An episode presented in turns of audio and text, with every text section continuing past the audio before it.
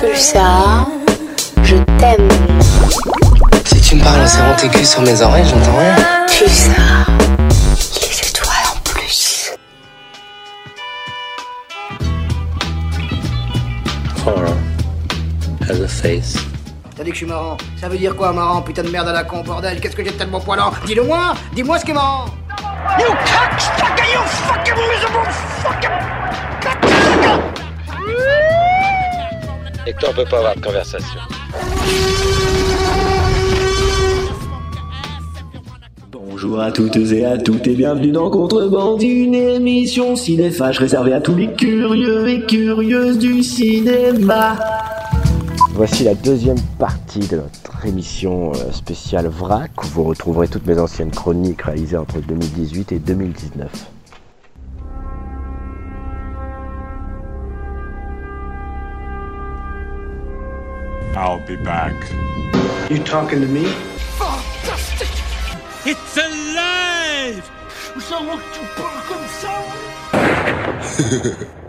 Amoureux du fantastique, fan de cinéma de genre, je ne peux que vous pousser à vous rendre au Dietrich pour découvrir le film d'horreur suédois Border, réalisé par Ali Abbasi. Et évidemment, pour commencer, de quoi parle Border? Alors tout d'abord, évidemment pour commencer, ce film est adapté de l'univers de l'écrivain John Lindqvist. L'histoire est la suivante. Tina, une jeune femme au physique monstrueux, douanière à l'efficacité redoutable, est connue pour son Andorra extraordinaire.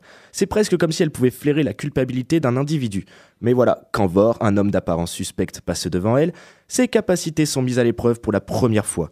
Tina sait que Vor cache quelque chose, mais n'arrive pas à identifier quoi. Pire encore, elle ressent une étrange attirance pour lui.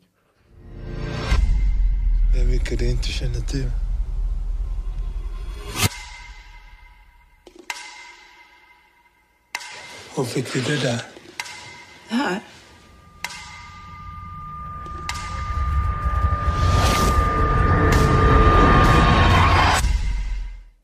Axel, qu'est-ce qui t'a plu dans ce Border? Alors tout d'abord, la carte du fantastique. Elle est jouée à merveille. Le film est tour à tour sombre, dramatique, inquiétant, mais il reste toujours fascinant et férocement captivant. Certaines scènes installent même un vrai malaise, et surtout c'est intense. Aussi intense que les deux acteurs principaux. Malgré la tonne de maquillage qu'ils ont sur la tronche, ils sont ultra expressifs. Ils habitent leur personnage à 100%. Tina, derrière son apparence franchement hideuse, est au final la plus sincère et la plus honnête. On se prend vraiment de compassion pour elle. Elle représente la beauté réelle, celle qui se cache derrière les apparences. Oui, donc Border, c'est beaucoup plus qu'un simple film d'horreur. Exactement. C'est un conte fantastique sur la nature humaine et ses vices. C'est aussi un thriller étrange avec en fond une sombre enquête de pédophilie. Et puis c'est surtout une histoire d'amour. Ah, une histoire d'amour, c'est assez étonnant ça quand même. Hmm, je sais, une romance entre deux monstres difformes, ça peut vite paraître ridicule. Et pourtant, Border est vraiment crédible. Pour un film d'horreur, il est vraiment réaliste et son histoire est vachement ancrée. Ancré, c'est-à-dire Euh, qui sont les vrais monstres dans ce monde? Voilà la question qui est posée. Il y a une profonde résonance avec l'actualité, une vraie réflexion sur la discrimination. Border est une ode à la tolérance, elle nous pousse à dépasser nos préjugés. Et donc ici, les vrais monstres, ce sont les humains. Tu as bien compris, Dom. Menteurs, profiteurs, voleurs, pédophiles et j'en passe. Derrière le masque et les apparences, ils sont dégueulasses. C'est un peu à la manière de- du Freaks de Top Browning que je vous recommande à voir d'ailleurs. Et c'est en ça que le film est brillant. Elle est là la force du film, nous faire voir plus loin que le visible, rendre le moche beau. En gros, c'est ce genre d'histoire qui donne envie de s'asseoir près d'un vieux chêne, de le comparer à la race humaine et d'écouter le coulis de l'eau sur la terre. Enfin bref, je m'égare.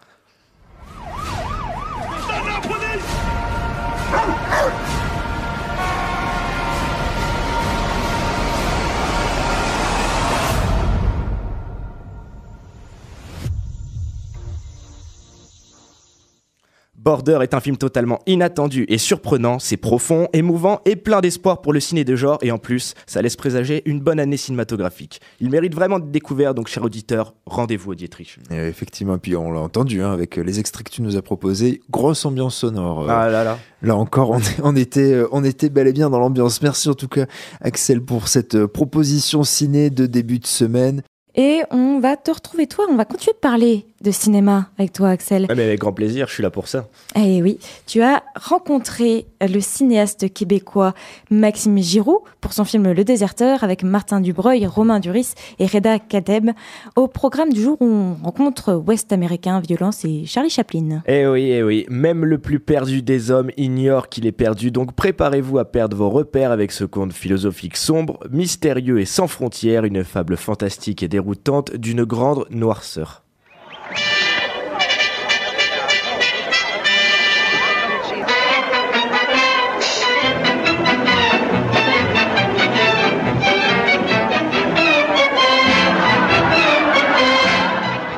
Nous sommes dans un monde proche du nôtre, en fond une guerre éclate, la radio elle vante les mérites d'une USA belliqueuse, et pendant ce temps un sosie de Charlie Chaplin fuit son quotidien miséreux pour ne pas s'impliquer dans le conflit. Pour cet apprenti artiste sensible, le combat ça ne le concerne pas. Il quitte donc son Montréal pour se perdre dans l'est, dans l'ouest pardon américain. Et dans ce Nevada aussi beau que sauvage, eh bien une effroyable solitude se dégage. On a un personnage sans réponse qui veut juste rentrer chez lui et dans ce, dans ce désert pardon, il va se perdre.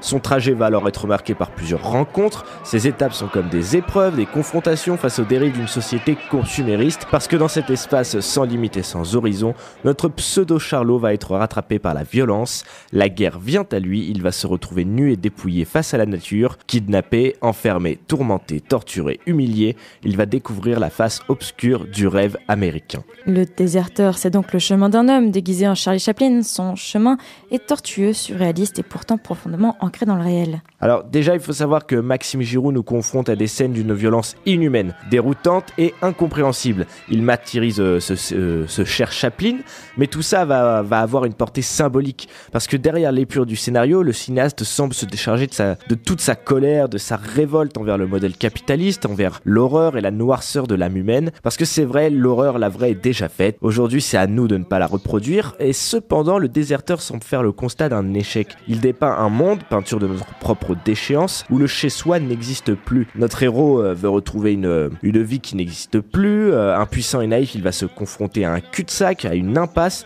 et si l'avancée du personnage n'était qu'en fait une mort lente et volontaire, bon, sûrement en tout cas Maxime Giroux, cet ancien publicitaire en proie à la culpabilité, réalise une aventure qu'on ne voit pas souvent au cinéma, une sorte d'ovni euh, cinématographique, soit un geste viscéral et courageux, et il revendique cette nécessité d'exister et de survivre au sein d'un système qui nous écrase. Justement, Axel, tu as eu la chance de rencontrer le cinéaste Maxime Giroux. C'était en juin dernier, lors du Festival du film de La Rochelle 2019. Ah là, que de souvenirs. Eh bien, exactement. J'ai pu discuter euh, un bon moment avec Maxime Giroux. C'était juste après la, projection de son film, euh, qui était projeté d'ailleurs en avant-première. Euh, ensemble, on a parlé de son rapport à son art, le cinéma, de la figure de Charles Chaplin, de son besoin d'exprimer sa colère envers la société de consommation, le modèle capitaliste américain. On a aussi évoqué l'élection de Trump et on s'est également posé la question de la représentation de la violence, la guerre notamment, dans les films. Ah bah c'est pas une référence. Mais avec un... Maxime Giroux, euh, cinéaste.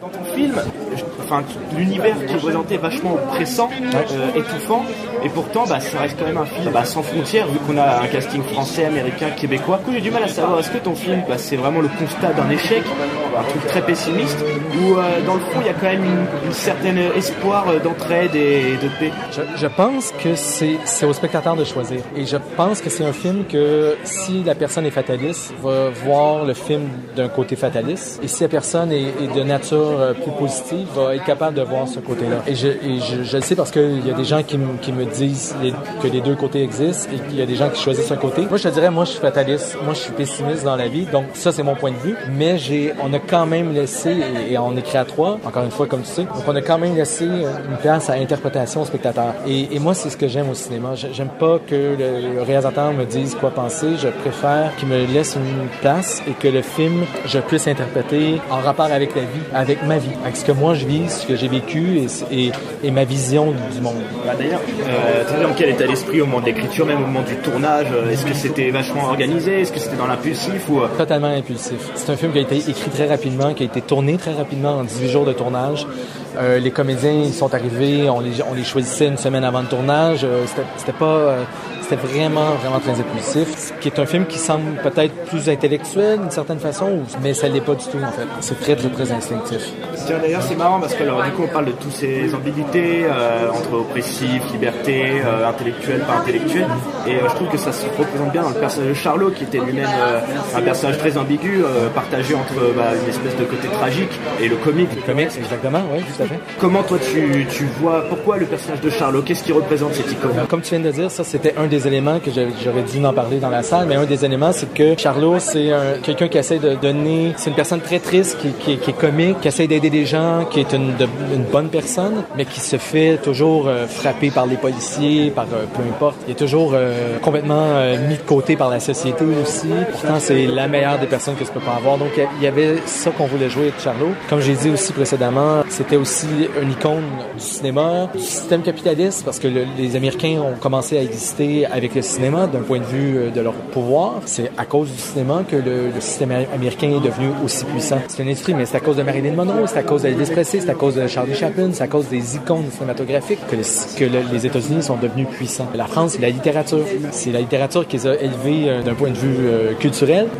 Les, États-Unis, c'est le cinéma. Et c'est un film, j'avais envie de jouer avec le cinéma. J'avais vraiment envie de, jouer avec les formes cinématographiques, de m'amuser avec les genres cinématographiques. Et Charlot me permettait ça, le Charlie Chaplin me permettait ça. Yes. What are you looking for? If you need something, we have it. Yeah, you're asking for something that is really unusual and rare. Okay. But you know the price. Je vais t'expliquer quelque chose. Ici, les règles, ce sont mes règles. Tes droits, c'est moi qui les dicte. Vous sortez d'où comme ça Vous avez besoin d'aide Vous voulez que je vous dépose Tu peux crier et chialer comme une gonzesse. Ça changera rien. Personne t'entend. Tu restes dans ton trou et tu la fermes. Tu bouges quand je décide que tu bouges. Save me. Tu dors quand je décide que tu dors. Tu parles quand je décide que tu parles. Who are these people? Why do they want to kill me? Et si je te demande de te pisser dessus? Bah tu te pisses dessus. D'ailleurs, c'est marrant que tu dises de jouer avec les genres comme ça, parce que du coup, moi, ton film, on peut dire qu'il est anti-système, et aussi, il, est- bah, il se refuse d'être un vrai genre, parce qu'il y a un côté guerre, horreur. euh, Ouais, il n'y a pas de genre dans mon film, mais il y en a plein. Donc c'est pour ça que des gens sont un peu déstabilisés quand ils voient ce film-là. Ils savent pas trop euh, sur quel pied danser, justement, comme euh, le personnage euh, Ch- Chaplin. C'est-à-dire que qu'est-ce- quel genre de film dans lequel je suis? Non, je pensais que j'étais dans un film d'époque. Je suis pas dans un film d'époque. Je pensais que j'étais dans un film, euh, un film de genre, euh, un film d'horreur ou presque d'horreur ou un film, euh, une comédie. Ouais, non, mais il n'y a pas de genre dans ce film. Là, je vais partir plus sur des réflexions, euh, vu que ça parle quand même de guerre en fond, mais sans que ce soit traité frontalement à la manière d'un Spielberg qui va montrer ça de manière réaliste. Est-ce que toi, tu penses qu'il y a une bonne manière de représenter l'horreur de la guerre au cinéma? Ah, c'est une bonne question. C'est une question que je, je peux pas vraiment très. C'est difficile à répondre. Moi, je pense que je vais répondre comme ça. C'est que il y a une- pour moi, il y a une façon de, de représenter la violence au cinéma. C'est-à-dire que si la, la violence, elle te dérange dans la salle, c'est correct. Faut que ce soit la guerre, la violence, du sang, des meurtres, peu importe. Si ça te dérange, si tu veux pas la voir, si t'es dans, la salle puis tu veux te fermer les yeux ou ça te fait chier de la voir, ça, il y a aucun problème avec cette violence-là. Le problème, c'est quand la violence, tu la regardes et tu en ris, tu ris avec ou, que ça te dérange pas. Comme dans les films de hollywoodiens où est-ce que tout le monde, où est-ce que les euh, Steven Seagal tue 15 personnes et il y a pas de problème. Cette violence-là, elle est dangereuse parce que cette violence-là, elle est gratuite. Celle-là, elle nous dit que la violence n'est pas importante. Alors que si on voit dans un film de guerre de- des gens mourir et ça nous affecte, si on trouve ça dégueulasse, si on trouve ça... euh, là, ça, c'est la violence qu'il faut voir au cinéma. Et on a une responsabilité des cinéastes de, de, de représenter la violence de façon à ce que les gens la détestent, non pas qu'ils aiment la voir. Et, et le cinéma américain, le, le- le cinéma hollywoodien, c'est tout le contraire qu'il fait. Et les jeux vidéo aussi. Et c'est ça la violence dangereuse. C'est ça la violence qui fait en sorte que la violence devient euh, ano- ano- c'est anodin. Alors qu'il faut pas que ça devienne anodin, la violence. Et est-ce que tu penses qu'on peut tout montrer du coup au cinéma? On peut trop montrer si ça dérange. Et, et bizarrement, ce film-là, des gens me demandent mais pourquoi tu montres ça? Ça n'a pas de sens. Mais pour te déranger, pour que tu refuses la violence, pour que tu dises la violence a aucun sens. Je ne veux pas embarquer dans la violence. Alors que quand tu vas voir un film euh, hollywoodien ou quand tu joues à tes jeux vidéo puis tu tues 40, 40 000 personnes en, je dis n'importe quoi, mais en une heure, ben cette violence-là, elle te dérange pas. Mais ça devrait être le contraire. Ça devrait être carrément le contraire. Oui, j'ai vu qu'il y avait des gens qui étaient dérangés à certains moments, notamment avec la fille enchaînée. Mais bon, on est protégé par la fiction. Et le moment où les gens, euh, je les ai sentis vachement embarrassé autour de moi, c'est quand on a vu les images d'archives des gueules cassées. Alors que c'est la seule chose réaliste du film. C'est tout à fait vrai. C'est la réalité. Moi, j'ai acheté ça à la- les archives françaises. Et ça les dérange, les gens? Et pour les déranger, pour leur dire, voici des vrais visages de la guerre. Et si ça vous dérange, ben pourquoi qu'on accepte, pourquoi on accepte la guerre? Pourquoi on accepte toute cette violence-là? Vous, vous êtes en train de me dire en tant que spectateur que ça vous dérange, mais vous, vous allez sortir dehors puis euh, on, va, con- on va continuer à laisser ce, ce- ce- ce monde avec autant de violence. D'ailleurs, au contraire de ceux que ça dérange, il y en a aussi. Enfin, pourquoi étonnamment tu penses, encore une réflexion, l'œil humain va être un peu attiré par tout ce qui va être bizarre, un peu dérangeant. On va, on va se sentir un peu obligé de regarder. À ton avis, pourquoi? C'est notre côté voyeur, je sais pas. C'est c'est peut-être notre côté aussi. euh, Ouais, pourquoi? C'est une bonne question. C'est euh, c'est une bonne question. Pourquoi? Je, je peux pas répondre, mais moi je suis attiré en tout cas, ça c'est sûr. Je pense que c'est c'est pour. Je pense qu'on l'humain se pose des questions. L'humain a besoin d'approfondir des choses, de, de tester ses limites. C'est normal, je, je pense. Et aussi l'humain a toujours besoin de tester s'il est bon ou pas. C'est-à-dire que si on voit quelque chose de bizarre ou dérangeant, et si t'es dérangé, peut-être que ça te confirme que t'es un, bo- un bon humain. Je sais pas ce qu'on comprend. Puis ça te confirme. Et il y a des gens qui aiment être dans la perversion, donc quand ils regardent ce genre de truc-là, ça leur confirme que oui, je suis un pervers. tu n'es pas un pervers. Non, pas moi, mais euh, non, mais tu comprends. euh, Ouais, ouais, je comprends. certaines personnes, ça peut leur confirmer ça. Est-ce que tu, on peut dire euh, que le, enfin, le pire ennemi de l'homme, bah, c'est l'homme justement? Ah, tout à fait. Ah oui, mais non, mais c'est clair. C'est. Moi, je, moi, je crois pas que le, le- que le monde va devenir meilleur. Je crois pas que le, je crois que l'homme, l'homme est, l'homme a toujours été, a eu une soif de pouvoir. L'homme a toujours eu une soif de violence. La femme aussi, hein. Quand je parle de la, la femme a une soif de violence aussi. Et ça va rester jusqu'à tout jamais. Ouais. Moi, c'est ça, c'est très personnel, hein. Je veux dire, c'est ce que je pense, moi. D'autres personnes ne pensent vraiment pas ça. Mais, euh, ceci étant dit, l'homme est capable du bon, de bon aussi. Mais, mais et plus ça va aller, il y a tellement d'humains sur cette, planète de violence. Je veux dire, imaginez quand il va y avoir des sécheresses partout dans le monde et que euh, des millions de gens vont vouloir migrer vers l'Europe, vers la France ou le Canada. Qu'est-ce que vous pensez qui va arriver? C'est certain qu'au Canada, on va fermer la frontière et qu'il va y avoir de la violence. Et ça, ça s'en vient dans 20 ans.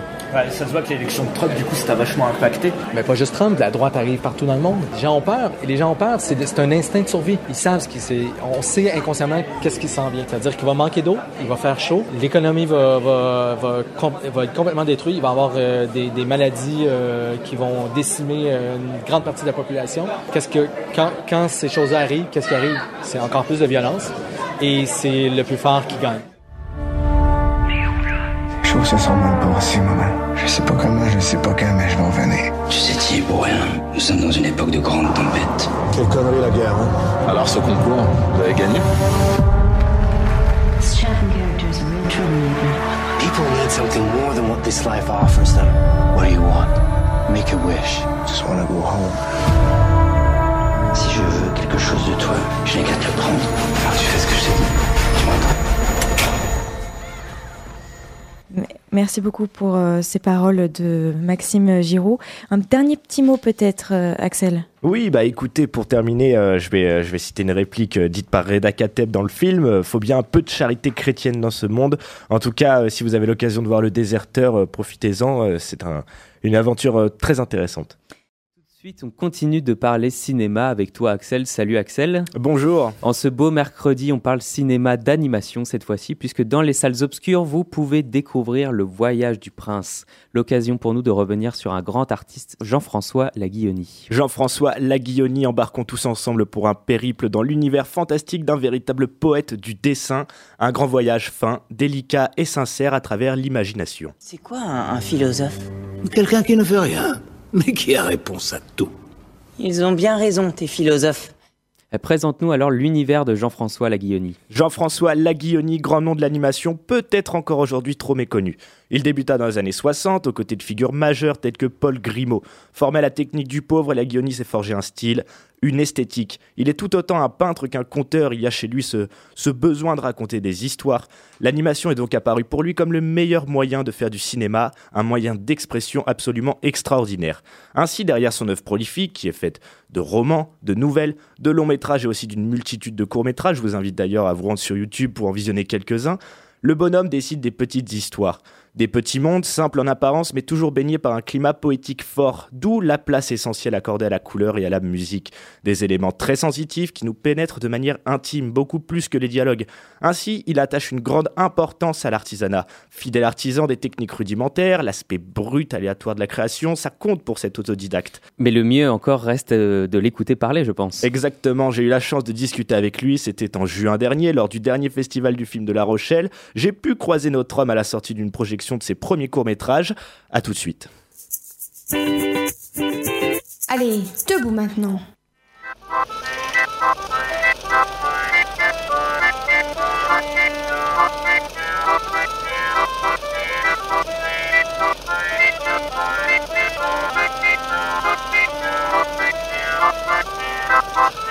Première question pour vous. Euh, vous êtes un peintre, un conteur, et euh, je veux savoir du coup euh, ce que l'animation vous permettait en termes d'expression.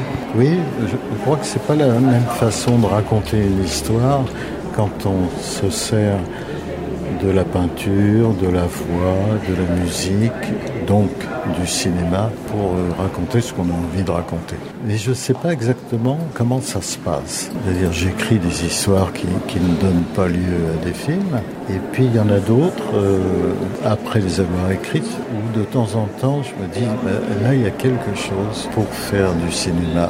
Et c'est très difficile de savoir euh, qu'est-ce qui les différencie des unes et des autres. La plupart de mes courts-métrages et, et, également de mes longs-métrages ont un, récit, une histoire écrite de façon euh, littéraire, hein, sans prétention. N'ai pas la prétention d'être un, grand écrivain, mais il y a toujours une histoire écrite. Et après, je l'adapte en scénario avec euh, Leray, euh, ma compagne. À ce moment-là, j'ai un film. Mais euh, vous dire comment on passe de l'un à l'autre, je serais incapable de vous le dire. Moi, j'aime beaucoup d'ailleurs quand vous, enfin même quand on vous entend parler, on sent qu'il y a ce rapport au côté, on va dire, artisanal, très brut, très mmh. instinctif. Mmh. Vous, c'est important pour vous ça d'être vraiment dans, dans l'instinct?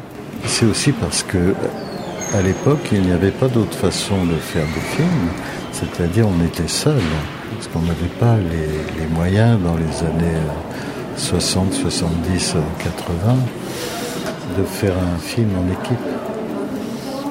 Donc euh, c'est quelque chose qui se rapproche forcément davantage de la peinture, de la poésie, du mime que du cinéma que l'on fait en équipe. Hein, en fait, ça retrouve un peu de l'origine, même du cinéma de l'essence. Oui, oui c'est vrai, il y a de ça.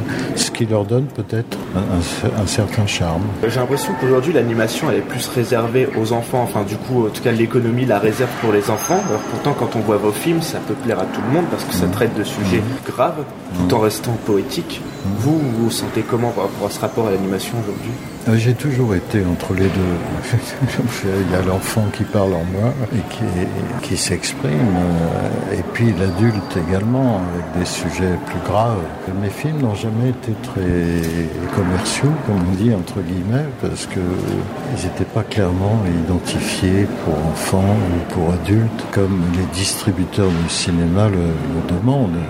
C'est un peu dans l'édition, on a le même problème. Mais maintenant, le public a évolué. Public qui regarde des, des films euh, plus graves euh, et très sérieux, qui ne sont pas euh, destinés comme ça aux enfants. Et c'est heureux. J'ai l'impression que le cinéma d'animation a trouvé une maturité qui, par rapport au public qu'il n'avait pas jusqu'à présent. Mais il y aura toujours des films pour enfants, euh, de type euh, Walt Disney. Euh, moi, j'ai rien contre, à condition qu'ils nous laissent la place sur les écrans pour montrer d'autres choses. Je voudrais revenir sur votre inspiration. vous êtes un grand voyageur. Euh, Qu'est-ce que ça vous apporte de voyager? Non, je suis un voyageur immobile. Un voyageur immobile? Oui, mes histoires sont des histoires de voyage que je n'ai pas fait, qui sont des voyages imaginaires. Quel conseil donneriez-vous aujourd'hui à des jeunes gens qui aimeraient se lancer dans l'animation? Être absolument sincère. À partir du moment où ils ont une histoire à raconter, pas forcément la leur, mais peut-être quelque chose qu'ils ont envie d'adapter au cinéma, d'endosser de, à 100% le sujet et, les personnages qu'ils qu vont créer pour le raconter.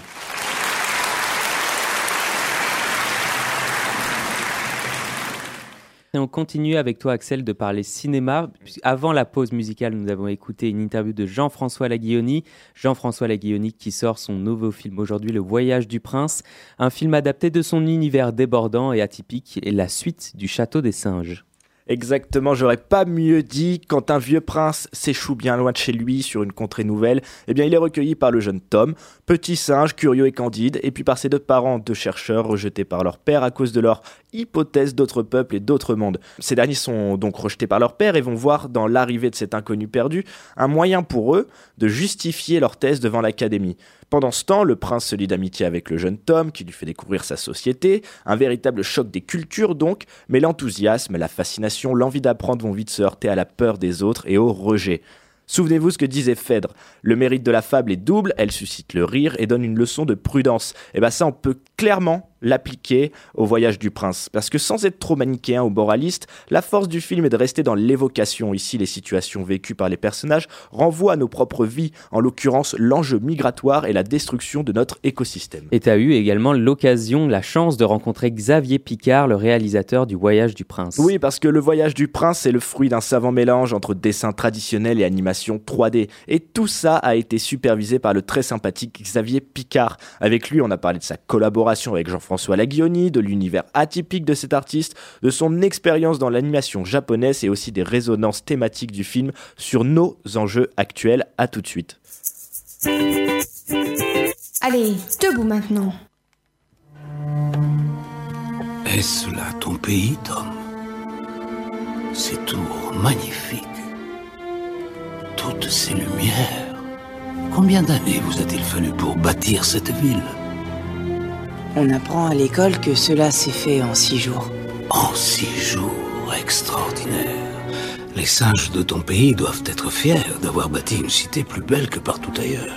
Quelle merveille Ailleurs? Je crois que pour les Nuko, il n'y a pas d'ailleurs. Il n'y a que cette, cette merveille, comme tu dis. Il n'y en a pas d'autre. Les Lanko aussi pensaient être seuls au monde. Xavier Picard, vous venez de réaliser avec euh, avec Jean-François. Laguioni le voyage du prince. Je voulais savoir ce- qu'est-ce que ça vous fait d'avoir collaboré avec un tel monsieur? Moi, c'était euh, une, une expérience euh, qui, qui, au départ, était acrobatique parce que je ne, je ne connaissais Jean-François que par sa réputation et par ses films. Quand les producteurs ont voulu avancer sur ce film, ils m'ont envoyé chez lui en Bretagne et moi, j'étais très impressionné parce que euh, représente beaucoup pour moi et je me demandais si notre relation allait marcher. hein. Je me voyais vite euh, dans le train de Guingamp à Paris, en retour Paris direct. Quoi. mais, mais en fait, tout doucement, on a établi une relation où, on, bon, d'abord, on a établi une relation de respect, très rapidement d'amitié, qui nous a permis de beaucoup dialoguer et de se partager le travail sur le film. Et comment vous pourriez décrire euh, l'univers poétique euh, de Jean-François Sachant que, comme, comme vous dites, il est différent à chaque film. Mm. Mais euh, comment vous, vous le décrirez Qu'est-ce que ça représente pour vous, son univers? Moi, son univers, déjà, oui, comme je, je l'ai dit souvent, sa force, c'est qu'à chaque film, il a un design, une direction artistique différente, ce qui est très rare. Ce même si vous prenez Miyazaki, qui est quand même un metteur en scène qui compte beaucoup pour moi, énormément même. Mais son style est très proche d'un film à l'autre. Le style de, graphisme, de mise en place des personnages, des décors, bien évidemment, c'est des, des choses différentes. Mais globalement, on reconnaît un Miyazaki du premier coup d'œil. Un Laguioni, pas forcément, parce qu'il a, entre Louise en hiver, le tableau, Château des singes, Gwen, c'est quatre films complètement différents. Et encore maintenant aujourd'hui le, le Voyage du Prince. Donc moi ce que j'aime, c'est que c'est avant tout un artiste qui va partir à la fois de, recherche dessin et d'écriture. Il a, il, il a pas un process normal de je fais un scénario, je travaille mes personnages. Lui, c'est dans son atelier, je le vois travailler, il fait des belles planches, il fait des super belles planches, puis il met en place déjà ses histoires comme ça. Et ça, c'est une force énorme parce que c'est de là qu'il arrive à dégager euh, bah, une narration et une poésie. C'est marrant d'ailleurs que vous ayez parlé de Miyazaki, euh, car moi je trouve que le voyage du prince euh, a quand même beaucoup de points en commun avec l'animation japonaise, Mm. notamment dans, dans, un, dans le fait d'avoir un univers qui est vachement grand, Mm. et pourtant on se concentre plus sur de l'action, Mm. euh, un univers détaillé, mais sans, on va dire, être trop dans les détails, être beaucoup dans l'évocation. Oui, beaucoup dans l'évocation. Si on regarde bien les décors, les décors ne sont pas réalistes, encore moins hyper réalistes. Ils sont très graphiques, même il y a plein de... souvent avec les décorateurs, on dit ouais, non, mais c'est bon, là, on laisse, euh, tu laisses déborder, c'est parfait comme ça. Nous, on a besoin d'ambiance, d'intention.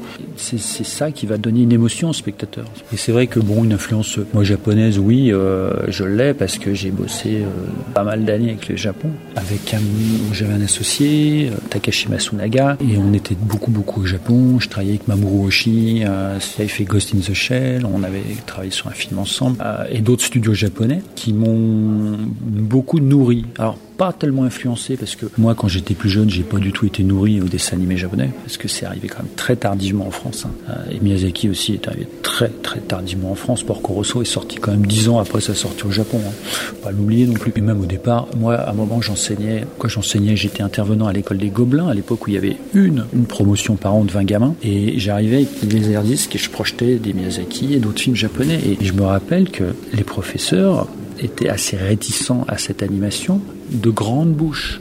C'est-à-dire qu'ils assimilaient les Miyazaki à des séries japonaises. Et là, j'étais très surpris parce que Miyazaki soit pas connu à l'époque. Il n'était pas du tout connu en France. Mais j'avais la chance d'aller au Japon, donc je ramenais des, des films. Et c'est vrai que j'ai eu cette influence. Moi, ça m'a beaucoup touché cette influence japonaise. Maintenant, je fais pas du mimétisme dessus parce que c'est pas non plus du tout euh, ma, ma culture à la base. On peut dire que même si votre film euh, s'adresse beaucoup aux enfants, c'est quand même porté pour les enfants, euh, il n'est pas pourtant, il ne rejette pas pourtant les adultes. Il y a quand même un propos qui est assez profond, donc que ce soit trop accentué. Enfin, je dirais, il n'est pas infantilisant comme pourrait l'être à Pixar par exemple. Mais, mais oui, il n'est pas du tout infantilisant. C'est-à-dire qu'on on, on écrit un film pour une histoire et on ne fait pas de marketing en disant on fait pour 6-10 ans, sortie Noël, ça. Non, on fait un film parce qu'on a envie euh, de faire ce film et qu'on va avoir après les mots qui vont convaincre un producteur de le produire. Parce qu'il faut pas quand même oublier qu'on a deux producteurs formidables sur ce film, Armel Gl- Glorenek et Eric Jacot de la société Blue Spirit. Et je les cite parce que sans eux, rien ne se passe. et que, évidemment, c'est pas toujours facile de miser sur un film d'auteur. Vous Et- considérez le Voyage du Prince comme un dessin animé d'auteur oui. D'auteur, mais alors avec un spectre d'ouverture énorme parce que beaucoup, beaucoup de gens peuvent y aller avec énormément de facilité. J'ai vu dans la salle aujourd'hui, bon, à Annecy, on l'a projeté, mais Annecy, on a un public acquis, soit acquis, soit qui déteste. C'est simple. Mais c'est quand même des gens qui viennent du milieu professionnel. Donc ici, là, c'était intéressant de voir euh, comment ça s'est passé parce que il y avait très peu d'enfants dans la salle, très peu, voire pas du tout là aujourd'hui. Et les adultes ont bien reçu. Et après, moi, j'ai quand même parlé, discuté avec des enfants, des, des enfants, oui, entre 7 et 15. 7, le 7 ans n'a pas tout compris, mais a, s'est laissé porter. Et puis le, les 13 et 15 ans ont adoré. Alors que euh, c'est une population, une clientèle difficile quand même pour nous. hein. À 15 ans, c'est difficile. Si on devait retenir un bon conseil avant d'aller voir ce film, c'est de ne pas essayer euh, de tout interpréter, plutôt de se laisser emporter. se laisser emporter, ensuite le digérer ce film et ensuite d'essayer de comprendre et de de, comprendre un peu ouais quels étaient les différents messages qui n'étaient pas euh, télécommandés à la base hein, comme j'expliquais tout à l'heure dans le sens où c'est un film qui a été écrit il y a 6-7 ans donc euh, tous les thèmes qui, nous collent aujourd'hui à notre réalité contemporaine et, de société n'étaient pas euh, pas voulus à, ce moment-là. Mais c'est vrai qu'aujourd'hui, moi, je suis troublé par la lecture qu'on peut faire du film, et pour des jeunes, pour des enfants. Et je pense qu'après, dans les écoles, ce sera un bon support de travail euh, sur différents thèmes. Je suis étonnamment, surpris de la que c'est devenu un film très contemporain dans les thèmes, avec euh, cette peur de l'étranger, avec cette nature avec qui on n'arrive plus à cohabiter. C'est des thèmes très forts, quoi. Rien que ces deux-là, il y en a peut-être d'autres, mais pour moi, c'est les deux plus importants. C'est vraiment un, matéri- un matériau de discussion, d'échange, parce que on va pas très loin dans le film, on, pose des choses. Et du coup, ça, ça peut, on peut, des, des- enseignants ou des parents avec leurs enfants peuvent vraiment faire des parallèles euh, avec ce qui se passe aujourd'hui. Donc moi, j'en suis assez fier de ça parce que même il y a deux ans, quand on a commencé vraiment à fabriquer le film, euh, on, le, le ressentait pas à ce point-là. Pourquoi deux mondes et pas trois ou quatre Tu as raison, gamin. Je crois que nous allons nous entendre.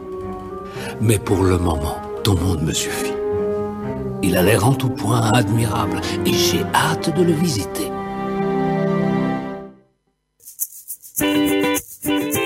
Allez, debout maintenant. Le voyage du prince, réalisé par Xavier Picard et Jean-François Laguioni. Si ça vous intéresse, allez-y avec vos enfants. Euh, dans... C'est diffusé au Tap Castille pour euh, les Poitvins et Poitvines. Mais avant de partir, n'oubliez pas gare à la mélancolia. Et si jamais votre vie est trop pesante, eh bien, il vous suffit juste de ployer des ailes. Merci beaucoup, Axel. Et toi, on te retrouve dans Contrebande. C'est quand la prochaine émission La prochaine émission sera samedi de 16h à 17h. On parlera de Scorsese, euh, spécial Scorsese suite euh, à la sortie de The Irishman. Super. Merci beaucoup, Axel. Et avec toi, Axel, on va partir, euh, on retourne dans les salles obscures du cinéma, puisque tu vas nous parler euh, d'un film qui n'est pas à l'affiche ce matin. Et non, aujourd'hui, ça va être un petit peu spécial. Aujourd'hui, ladies and gentlemen, veuillez attacher vos ceintures et préparez-vous à décoller, car on va parler de Y a-t-il un pilote dans l'avion?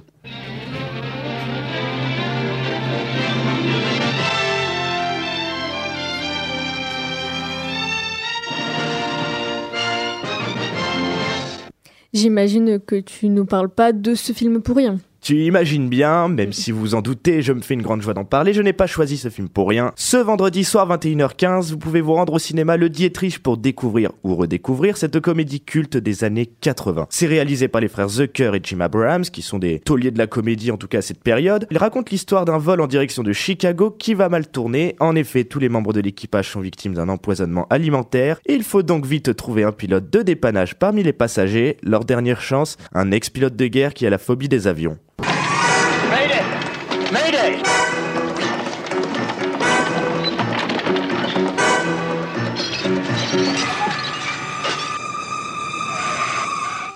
Éclaire-nous, Axel, pour quelles raisons il faut se rendre au Dietrich pour revoir ce film? Eh bien, tout simplement parce que c'est l'une des meilleures comédies de l'histoire qui aujourd'hui encore continue d'inspirer tous les réalisateurs. Franchement, c'est très drôle. C'est très débile, certes, mais c'est hilarant. Ce film, c'est la parodie ultime, catastrophe, drame, aventure, tout est repris et détourné, et c'est juste génial. Même la fièvre du samedi soir avec Travolta s'en prend plein la gueule. You ever been in a cockpit before?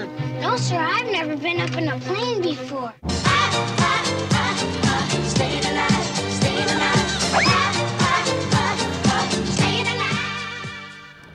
Avec Y a-t-il un pilote dans l'avion, c'est des fous rires tout du long. Sérieux, c'est du grand n'importe quoi. Un gros délire de mauvais goût qui se déguste avec plaisir. Les gags s'empilent, se bousculent, à chaque plan, il y en a partout. Au menu des répliques cultes et mémorables, des blagues potaches et vulgaires et des situations aussi lourdingues qu'absurdes. Et puis on a le droit à une galerie de personnages complètement abrutis. Le tout incarné par une magnifique brochette d'acteurs au sommet de leur art, entre autres Robert Hayes, le génial, le génial pardon, Leslie Nielsen, le basketteur Karim Abdul-Jabbar et Elliot Ness en commandant qui pose de drôles questions aux jeunes garçons. Dis donc, Joey, tu avais déjà vu un cockpit? Non, monsieur, c'est la première fois que je prends l'avion. Et tu as déjà vu un monsieur tout nu? Joey, tu as déjà été dans une salle de gymnastique? Joey, tu aimes les films sur les gladiateurs? Joey, est-ce que tu as déjà visité une prison turque? Sur ce, j'espère que vous avez passé un bon voyage en notre compagnie. Je vous dis merci et à bientôt. There is only one river, there is only one sea. Merci beaucoup, Axel. Ça fait beaucoup rire Thomas, j'ai Parce que je l'impression. connais ce film par cœur et que euh, la chanson, euh, la scène de la chanson est très très très très drôle. ça, les étoiles en plus. Chaque nouveau mensonge de la publicité est aussi l'aveu de son mensonge précédent.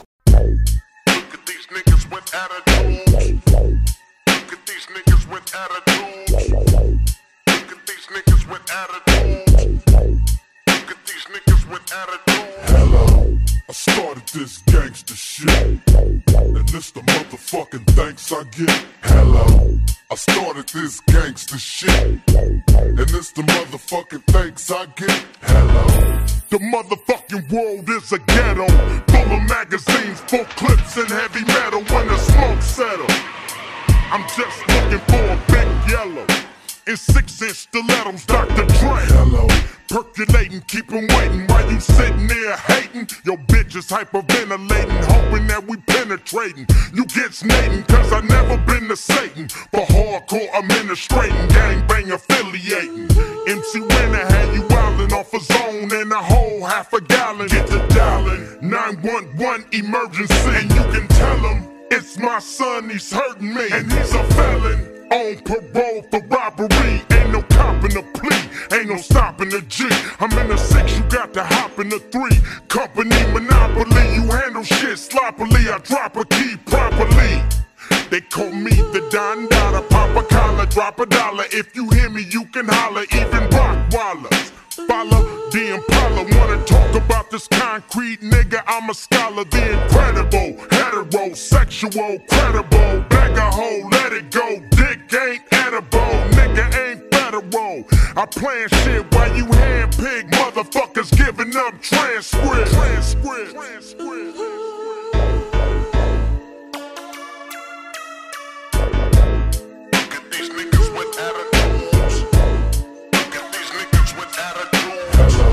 I started this gangster shit, and it's the motherfucking thanks I get. I started this gangster shit, and it's the motherfucking thanks I get. Villain blows up your spot. Take your notebook, your bitch, and your clock. This motherfucker thought the coochie had a padlock. You slapped her ass, that's alarming. Cause she want my worm like Carmen. We chin check niggas, them thin check niggas. Run trains on gold diggers, beware these faux niggas. Scare motherfuckers like Stephen King flicks. Making niggas clear the room like a dyke fleeing dick. Making second to none shit, nigga like quick. So when I bomb first, nigga, who you rolling with? Fuck that ice on your wrist, fuck your fine ass bitch, cause you can lose it in a tussle, nigga. Watch me hustle. Watch niggas kiss my ass without flexing a muscle. Bitches all in the back, they knees waiting to buckle. Same time, same channel, don't change the dial. Niggas for life, fucking your wife, these niggas wild. I started this gangster shit, and it's the motherfucking thanks I get. Hello. I started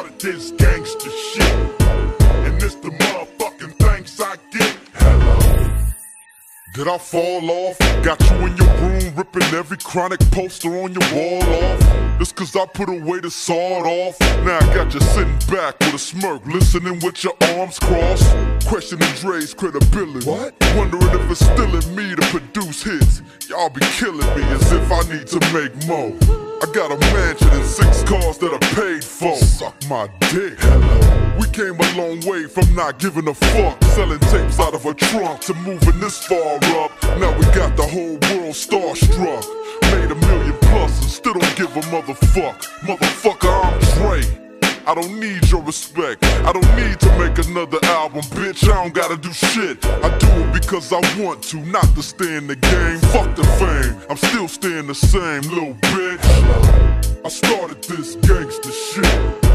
And this the motherfucking thanks I get. Hello. I started this gangster shit. And this the motherfucking thanks I get. Look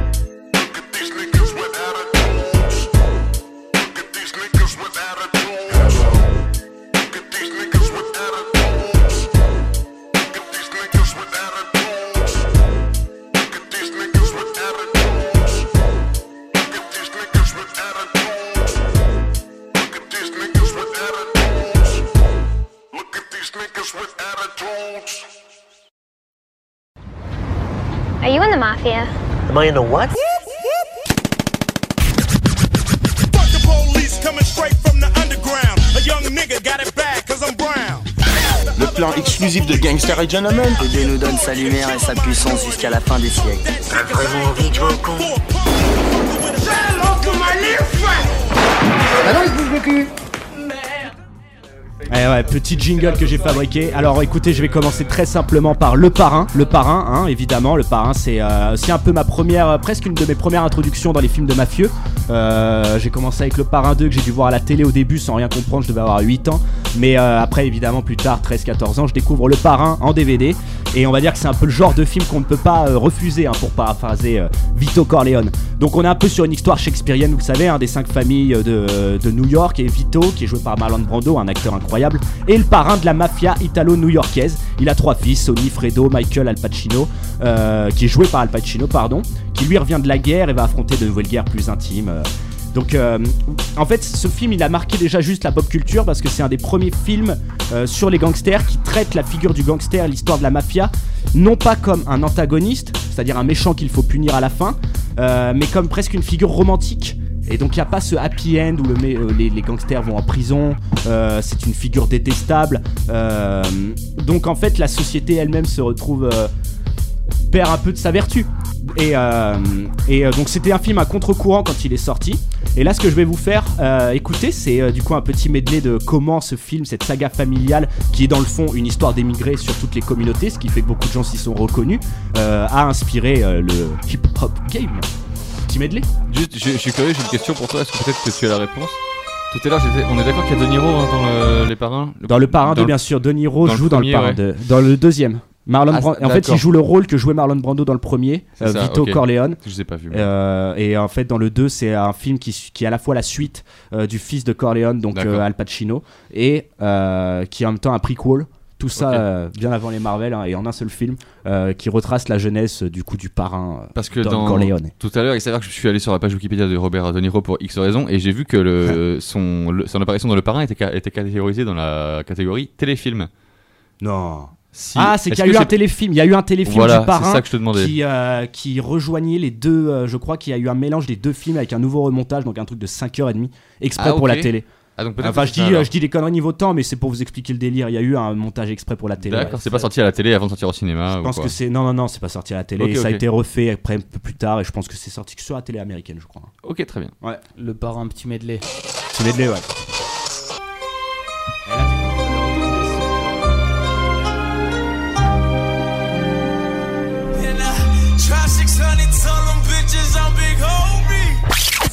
All my niggas on death row. Dog pound. You guys can go, I'm sorry. The dog father and all his niggas. You know what time it is.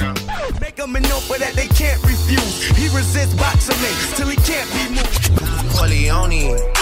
Trust me, at the top it isn't lonely. Everybody acting like they know me, dog. Life of moving out of short film. Big budget, Scarface, Al Pacino. Godfather, Marlon Brando. Bitches out the window, peeking out the window, baby in the pool, Godfather. Out of pocket, have a horseless head in your bed. Now that's what I call a good night's rest. You played out. JJ bad. Maltese put a head in your bed. Un jour, un jour, un des gamins du quartier a raccompagné ma mère jusqu'à la maison pour lui porter les courses. Vous savez pourquoi? Par respect. Par respect. Et ouais, je le savais, évidemment que je le savais. On va parler des Affranchis, le deuxième film, à mon avis, classique. euh, des films de mafieux, celui qui m'a vraiment mis une clacasse, je l'ai découvert après le parrain, à la télé, et c'est là que j'ai compris ce que c'était le pouvoir de la mise en scène euh, grâce à ce magnifique Martin Scorsese. hein. déjà, le personnage, voilà, on est toujours sur des mafieux romantiques toujours, mais aussi un peu beauf, j'ai envie de dire. Donc, euh, et encore plus ce rapport à la communauté, qui à mon avis a encore plus parlé, bah voilà, à toutes les générations hip-hop qui sont arrivées, surtout aux États-Unis, etc.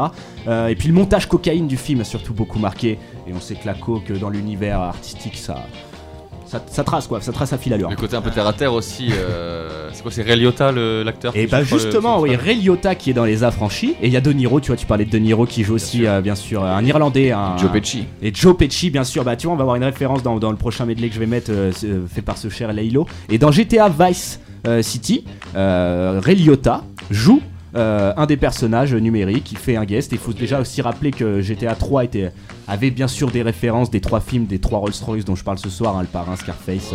Et donc du coup, c'est un peu une continuité logique qu'il ait joué. euh, bah, son- son- presque son propre rôle, presque il a même repris presque son propre rôle dans Les Affranchis euh, dans euh, Vice City, qui est d'ailleurs lui-même inspiré des films de Michael Mann, Miami Vice, la série et tout, donc euh, ouais, les frères, euh, les frères Hauser. euh, Les frères Hauser, ouais. Très cinéphile. Il paraît que le, le scénariste, euh, il s'est beaucoup inspiré de tous ces films-là, euh, adorent ça, Hit beaucoup, hein. Scarface, Hit ouais. beaucoup.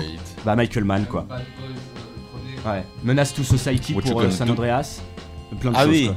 Ouais. Mais on s'égare, nous nous égarons. Euh, bon, en tout cas, voilà, il y a des scènes marquantes dans le film des Affranchis. Après, je vous laisse avec ce petit medley des Affranchis. Évidemment, le meurtre de Billy Bats, hein, euh, par le Jojo Pesci, bien sûr, et euh, qui, est dû à la mauvaise blague de la boîte à cirage. Vous allez en entendre parler ça dans, ce petit medley. On se retrouve après pour parler du dernier film de mafieux. affranchi. Paulie and Goodfellas, you can call me the Don. Like Malcolm by any means, with my gun in my palm. Far from a hero, bitch, I'm De Niro in Goodfellas. If your bitch around me, best bring an umbrella. Business bad? Fuck you, pay me. Oh, you had a fire? Fuck you, pay me. Place got hit by lightning, huh? Fuck you, pay me. Fuck you, pay me. Fuck you, pay me. Fuck you, pay me. Fuck you, pay me. Fuck you, pay me. Fuck you, pay me. Fuck you, pay me. Fuck you, pay me. Ain't selling any records? Fuck you, pay me. Je te présente Jimmy, deux fois Ray Liotta. Je te fais des hits, appelle-moi Robert De Niro. Cache toutes tes blessés, archive plutôt tes deux comme Jojo Petit. Now go home and get your fucking shine box. One dollar melon, we hit a lick on your bitch. I'm a good fella, Mason Margiela, my kick. Uh. Cause when we set up in the party like I'm out you scurry, so go get your fucking shine box and your sack of nickels.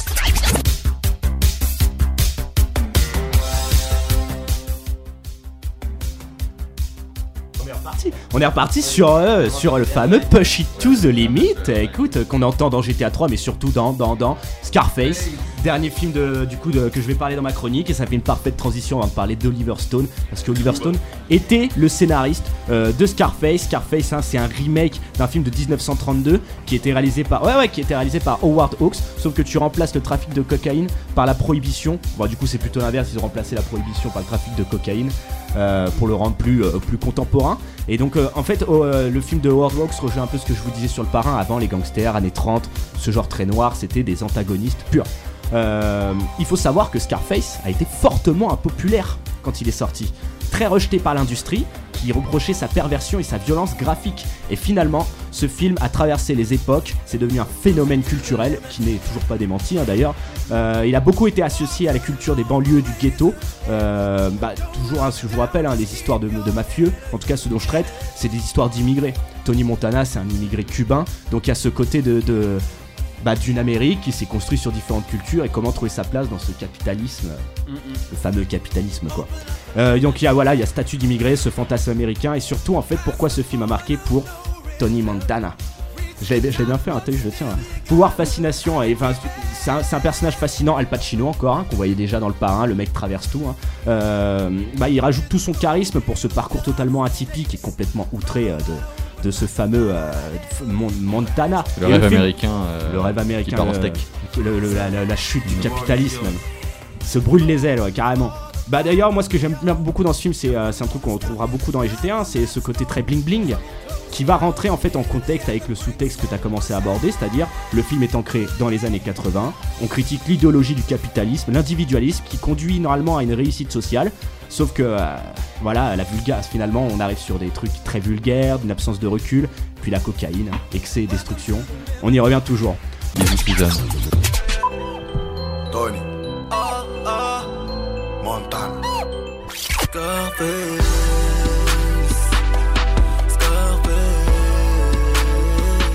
Aussi wavy que Montana, au mix j'ai les techniques de Montana. Push, Tony Montana, Tony Montana, Tony Montana. Lesson number two don't get high on your own supply. Know you heard this before. Never get high on your own supply. Say hello to my little friend. And I'll invite Sarah Palin out to dinner, then nail her. Baby, say hello to my little friend. Look at the watch of my friend. Say hello to my little friend. Quelle année, j'arrive, je prends le Monchico et tout ce qu'il y a dedans. Finir comme Annie, me faire tuer par mon binôme? Moi aussi j'ai flotté, je suis Manny plus Tony. Dami, Tony a tué Manny. Faut quitter la Serbie, faire un move sur Miami. I ain't falling short cause I got money in the power. Money in the power. You gotta make the money first. Then when you get the money, you get the power. First you get that money, then you get that power. First you get the money, then you get the power. I believe in money, power, respect. First you get the money, then you get the motherfucking power. We all are savages in pursuit of the American dream. Rappers relate to that because that's how we come up. On est loin de la vie, Anthony. Fuck sur ça, on baisse pas. La salsa, oh, and the no, and fucking with them old boys, you gon' get fucked over. Just in case I see me be like that, go sosa. Gotta warn the cops on me like, let's go sosa. On veut tous te tuer. Elles verront, on a plein le nez. Montana. Montana. Et, euh, et, euh, et, euh, c'était euh, la chronique d'AXL